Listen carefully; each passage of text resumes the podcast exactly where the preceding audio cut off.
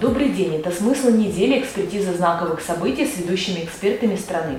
Сегодня в студии Федерал Пресс работаем мы, политические обозреватели Оксана Дякина и Артем Тутов. Добрый день. На этой неделе в Госдуме с ежегодным отчетом выступил Михаил Мишустин. Премьер-министр назвал главную причину роста цен на продукты.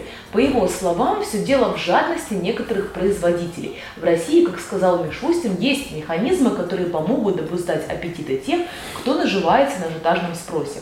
Еще Мишустин пообещал, что цены на бензин будет контролировать государство, за что тысячи автомобилистов по всей стране его наверняка зауважали. Премьер также заявил, что между регионами России новых ограничений на передвижение не планируется, а также объявил о продлении программы туристического кэшбэка. Артем, как ты думаешь, э, глава правительства по итогам пандемийного года со своей работой справился? Сложный вопрос. Если это был бы обычный год, то результаты деятельности правительства можно было бы назвать на самом деле катастрофическими. Цены на продукты существенно выросли. Об этом может сказать любой, кто хотя бы раз ходил в магазин за последнее время. Причем речь не только о яйцах и растительном масле, а обо всех продуктах в целом. Бензин на самом деле также продолжает дорожать. Не стоят на месте и цены на жилье. Уровень жизни в целом людей существенно ухудшился. Э, но есть нюанс, который не дает возможности говорить о работе правительства исключительно в негативных тонах пандемия. Поэтому в какой-то мере 2020 год нужно поскорее забыть и следить за реалиями этого года. Он-то и покажет, хорошо ли сработало правительство. Ну, пандемия на самом деле до конца еще не закончилась, поэтому наверняка какие-то неприятные сюрпризы она еще принесет. Кстати, отчет э, премьера э, предваряет большие перемены, которые могут произойти в кабинете министров. И вот о чем нам рассказал политолог Марат Баширов. Давайте его посмотрим. Спасибо, что согласились с нами пообщаться. И такой первый вопрос. На этой неделе э, состоялось очередное выступление с отчетом премьер-министра перед а, Госдумой, но, наверное, в чем особенность, это то, что отчитывался у нас новый уже премьер-министр Михаил Мишустин. Вот как бы а, вы оценили это выступление, этот отчет? Все очень внимательно смотрели за этим а, выступлением, там было очень много нюансов, и первый вывод, который мы можем сделать, это, конечно, не техническое правительство, это правительство, которое прекрасно осознает, что оно отвечает за многие политические направления, Поэтому и было столько ярких высказываний э, премьера, э, в частности, относительно э, налогообложения, какие отрасли наиболее часто выводят деньги из страны. И вот, соответственно, есть предположение, что будет кадровая настройка. То есть обязательств того, чтобы правительство уходило в отставку и шло на переаттестацию по Конституции нет, но есть э, вполне весомые основания считать, что все-таки новый состав Госдумы будет переутверждать заново состав правительства Мишустина, и тогда, возможно, там будут некие кадровые решения. Ходили слухи о том, что у нас Михаил Мишустин такой временный вариант премьера, и я так понимаю, что, ну, может быть, даже если он останется, да, то какой-то состав министров может обновиться. Правильно я понимаю, ну, по, после сентября 2021 э, года? Знаете, судя по той поддержке, которую он а, получает от президента, от партии «Единая Россия», я думаю, что а, господин Мишустин останется премьером. То, что будет кадровая донастройка, ну, я тоже мало в этом сомневаюсь, потому что есть откровенно провальное направление, в частности, то, что касается значит, Министерства экономического развития, на мой взгляд, господин Решетников явно не дотягивает до значит, того уровня а, решений, которые требуются от него и от его подчиненных. Вполне возможно, что будет э, переформатирование неких, э, некоторых агентств, те, которые на сегодняшний день подчиняются напрямую правительству, хотя в старой конструкции они замыкались на министерство. Это, например, то, что касается Росмолодежи, Ростуризма.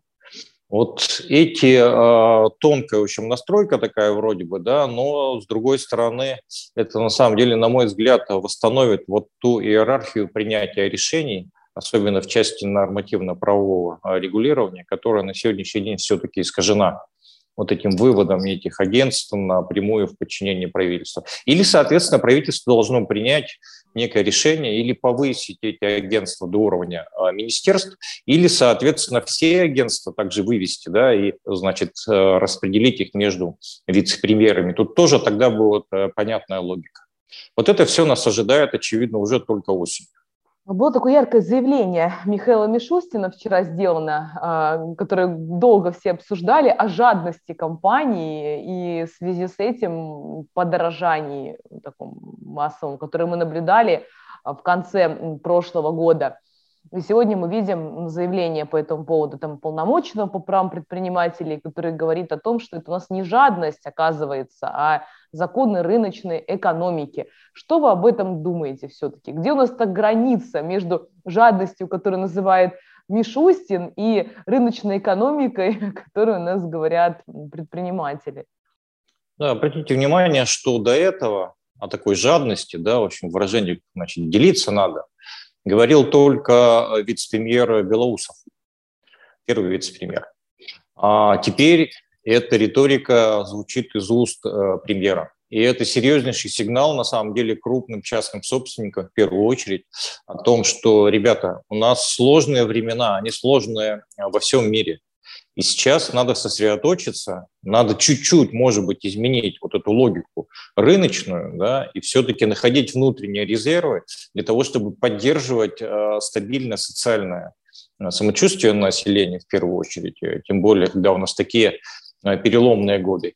И второе, все-таки обеспечить вот то преимущество экономики, которое мы на сегодняшний день получаем. Имеется в виду, что мы раньше других вышли из пандемии, у нас устойчивый уровень э, э, с точки зрения не роста, да, значит, заболевших и смертности, и это преимущество надо использовать. Мы же видим, что многие экономики закрыты, а у нас экономика открыта, и поэтому надо вкладывать сюда, надо привлекать инвестиции. Если сами отечественные предприниматели вывозят деньги и не вкладывают их в собственное предприятие, тем более им был дан э, механизм. Им же было сказано, что если вы меняете э, дивидендную политику, меньше денег отправляете на дивиденды, а больше отправляете на инвестиции, вы получите налоговые э, льготы. Вы получите совершенно другой налоговый режим. Что сделать сейчас усилия, вложите деньги внутрь э, страны, потом это вам вернется сторицей. Вот эту реакцию, очевидно, премьер и ждет, и, кстати сказать, и президент об этом говорил. Если это не случится, то мы услышали из уст э, премьера о том, что у правительства достаточно рычагов, чтобы влиять на ценовую политику. Думаю, что вот как раз до этого доводить не надо, особенно тем отраслям, которые были поименованы. Это энергетики, металлургии, химия, по-моему. Ну, там, значит, длинный перечень был, в общем, позиции 8, по-моему, было. Но в основном, конечно, это касалось именно сектора реального э, производства. То есть там, где производится э, промышленная химическая продукция и то, что касается энергоносителей. На этой неделе завершается прием заявок на праймерис. Я напомню хронологию. 15 марта стартовало выдвижение участников на сайте pgr.ru. 19 апреля началась регистрация избирателей, которая продлится до 28 мая. Голосование будет организовано по максимально открытой модели. В нем принять участие смогут все зарегистрированные пользователи. С 24 по 30 мая Единая Россия в онлайн-формате проведет предварительное голосование с верификацией пользователей на госуслугах. Итоги процедуры подведут 1 июня. После этого списки кандидатов Единая Россия уже утвердит на партийном съезде. Артем, как ты думаешь, будет ли интрига на предварительном голосовании? Ну, честно сказать, я сомневаюсь, что разговоры об интриге имеют место быть. Э, несмотря на то, что в партии избрали путь скажем так, обновления, случайные личности никому не интересны. Что я имею в виду? Я уверен, что мы увидим новые лица, но все они будут так или иначе проверенными людьми. То есть все внутренние силы партии будут брошены на их победу. Исключать того, что в нескольких регионах победу может одержать технический, ну или, скажем так, относительно оппозиционный кандидат, не буду. А, но результаты праймерис плюс-минус, на самом деле, прогнозируемы. А, рисковать в такой сложный период никто не будет. Ставка будет сделана именно на проверенных людей. А вот что по поводу праймерис нам рассказал политолог Марат Баширов. Ему слово. Марат Фатович, на этой неделе э, завершается прием заявок на э, праймерис «Единой России». И, как нам кажется, в этом году э, процедура стала такой интригующей, потому что в ряде регионов появились совершенно неожиданные игроки, причем ресурсные, узнаваемые.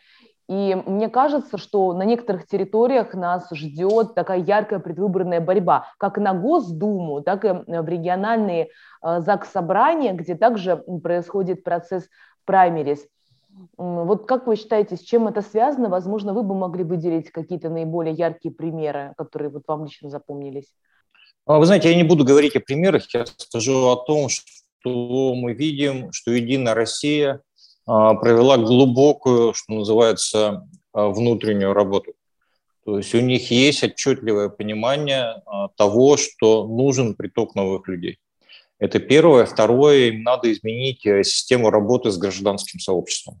Мы видим, что они начали привлекать вот в это свое как бы облако вокруг партии совершенно разные гражданские э, организации. Те, которые не политического контекста, они э, преследуют некие, в общем, гражданские цели. Они ставят и ищут как э, достигать их, добровольцев Донбасса. Это же тоже вот из этой, значит, серии. То есть они же не единственные до этого, значит, волонтеры. И это была политика такой э, кооптации э, новых лидеров, новых людей, которым интересна все-таки политика, они хотят что-то менять. Для внутреннего сообщества партии это очень важно. Тем более, что и президент говорил, что ему кажется, что надо все-таки расширять платформу участников. Единая Россия услышала, и как мы с вами видели, что несмотря на некоторые э, проблемы в некоторых э, регионах, да, что там, в общем, пыталась местная элита партийная как-то не пускать отдельно а, это кандидатов. Высшее руководство партии, оно не оно очень жестко отстаивает именно вот этот открытый лифт для э, гражданских активистов. Вот такой вопрос. У нас есть некоторые кандидаты от других политических партий, которые уже заявили желание пойти на праймерис от «Единой России». Я так понимаю, что сейчас, если они проиграют, то они будут искать другие политические партии для того, чтобы пройти, например, ну, в региональное ЗАГС-собрание, скажем так. Ну, может быть, с точки зрения политических технологий это и нормально, но вот насколько это вообще а, может быть адекватно с точки зрения политической системы как таковой, когда люди вот меняют партии, там проиграл на праймерис, пошел, скажем, от коммунистов, от справедливоросов, ну там от новых людей, откуда взяли. Это нормальный вообще процесс? А, давайте скажем так, все что, все, что не запрещено а, законом, любой человек, который занимается политикой, он имеет право делать. То, что какие-то кандидаты из других партий участвуют в праймарис Единой России, это тоже создает, знаете, такой необходимый градус, градус вот этого состязания. То, что они проиграют, да, это возможно. Они могут проиграть, но они же успеют высказать какие-то идеи. Они уже успеют высказать какое-то свое мнение относительно каких-то решений, которые уже состоялись которые приняты были властью, и сказать о каких-то последствиях. Это та самая обратная связь.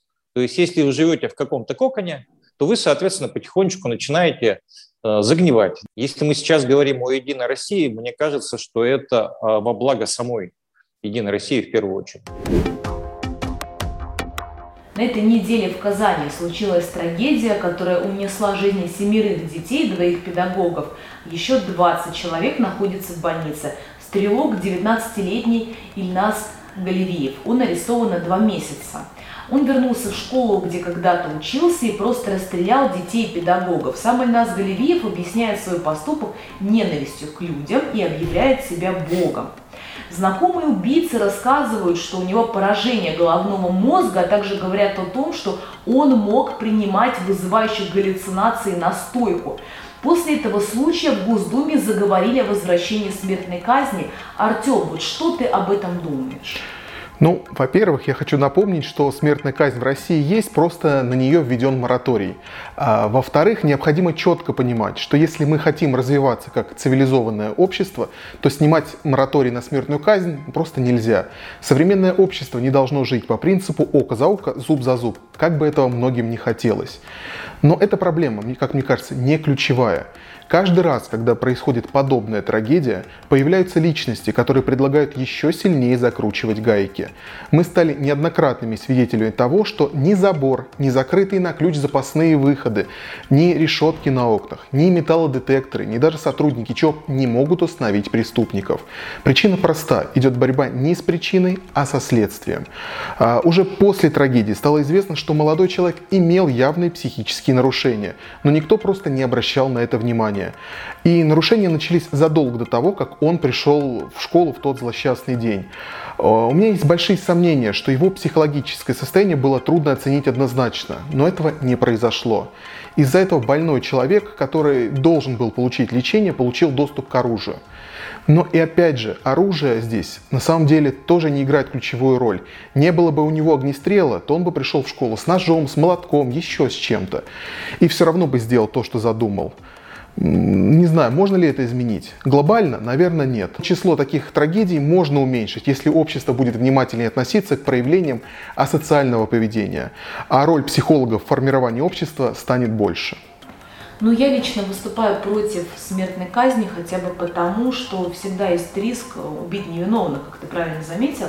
А вот реформа тюремной системы, она действительно уже назрела. Почему мы должны содержать этих пожизненно заключенных, пусть они в конце концов сами себе зарабатывают на свое заключение. Вот эту процедуру, я считаю, пора ввести, то есть какие-то трудовые моменты, которые можно было бы использовать. Но главное, чтобы это не превратилось в очередной гулаг. Совершенно верно.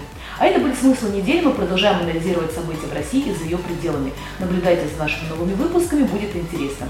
Присоединяйтесь к нам, делитесь своим мнением о смыслах недели в комментариях, подписывайтесь на наш канал YouTube, чтобы быть в курсе новинок. Рассказывайте о нашей рубрике своим родственникам и друзьям, чтобы они тоже всегда оставались в курсе самых важных, важных событий недели. Ставьте лайки и не пропускайте новые выпуски. Берегите себя. До новых встреч!